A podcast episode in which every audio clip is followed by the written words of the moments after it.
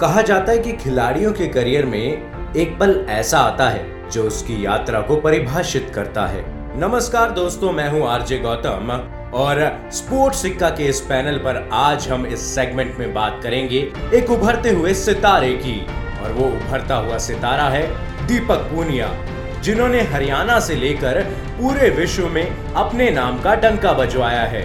हरियाणा के धूल भरे दंगल से दीपक पूनिया की टोक्यो तक की उड़ान कुछ रोमांच से भरी थी। सुशील कुमार के मार्गदर्शन में Deepak junior world wrestling championship में गोल्ड जीतने में सफल रहे। एक अनजान पहलवान, जिसने बहुत कम वक्त में अच्छा प्रदर्शन कर टोक्यो ओलंपिक में पदक वाले प्रदर्शन की उम्मीद जताई। अब दीपक पूनिया को पूरी दुनिया सलाम करती है। 20 साल के इस खिलाड़ी ने साल 2018 में जूनियर वर्ल्ड चैंपियनशिप में सिल्वर पदक जीता था। इसके बाद उन्होंने साल 2019 जूनियर वर्ल्ड रेसलिंग चैंपियनशिप में गोल्ड मेडल जीतकर इतिहास रचा। ऐसा करने वाले पिछले 18 साल में वे पहले भारतीय खिलाड़ी हैं। उन्होंने कंधे की चोट से जूझते हुए फाइनल में रूसी एलिक को हराकर चैंपियन की तरह प्रदर्शन किया। सीनियर वर्ल्ड रेसलिंग चैंपियनशिप के छियासी किलोग्राम कैटेगरी में सेमीफाइनल में पहुँचने के साथ ही दीपक पूनिया ने टोक्यो ओलंपिक के लिए क्वालिफाई कर लिया है। इसके साथ ही वह बजरंग पूनिया और विनेश फोगाट की लिस्ट में शामिल हो गए हैं। इस खिलाड़ी के प्रदर्शन को भारत से बाहर भी काफ़ी पसंद किया जा रहा है, जिसके बाद उन्हें यूनाइटेड वर्ल्ड रेसलिंग ने उन्हें 2019 के लिए वर्ष का अपना जूनियर पहलवान नामित किया था।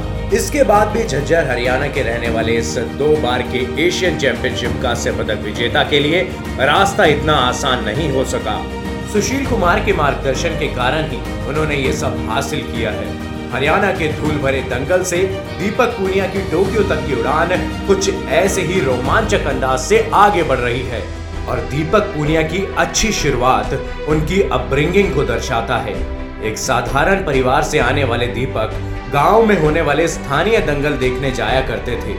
दीपक के दादाजी और पिता का रेसलिंग की तरफ़ पहले से ही झुकाव था। इसलिए जब केवल चार साल की उम्र में उन्होंने रेसलिंग में कदम रखा तो किसी को आश्चर्य नहीं हुआ। वह अपने चचेरे भाई सुनील कुमार, जो उस समय दंगल की दुनिया में मशहूर थे, के साथ यात्रा करते थे। वे पास के गाँव में दंगल के लिए जाते थे। इस खिलाड़ी की काबिलियत के कारण वह जल्द ही पैसा भी कमाने लग गए, जिसके कारण वे अपने पिता, जो दूध बेचते थे, उनकी मदद कर पाते थे। इस खिलाड़ी के चचेरे भाई सुनील कुमार को लगा कि दंगल खेलकर दीपक अपनी प्रतिभा से इंसाफ नहीं कर रहा है। इसके बाद उन्होंने साल 2015 में दिल्ली के छत्रसाल स्टेडियम में उनका दाखिला करवा दिया।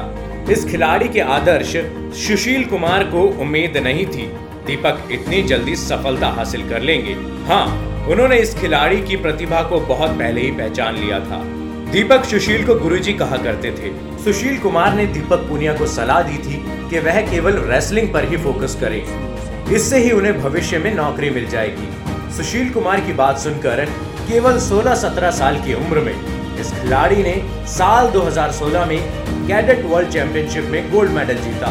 बाकी जो उन्होंने हासिल किया है, वह इतिहास का हिस्सा है।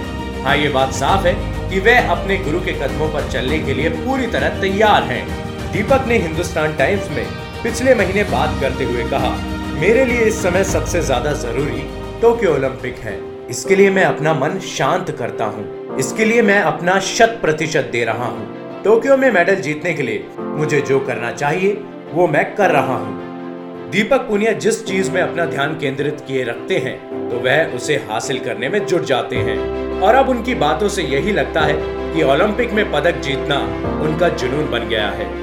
तो दोस्तों, दीपक पुनिया के इस जुनून को स्पोर्ट्स सिक्का का यह पैनल सलाम करता है।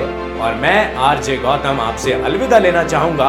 और फिर आपसे मुलाकात होगी एक अनदर सेगमेंट में। तब तक के लिए आप स्टे कनेक्टेड रहिए स्पोर्ट्स सिक्का के साथ, क्योंकि ये है स्पोर्ट्स का नया अड्डा।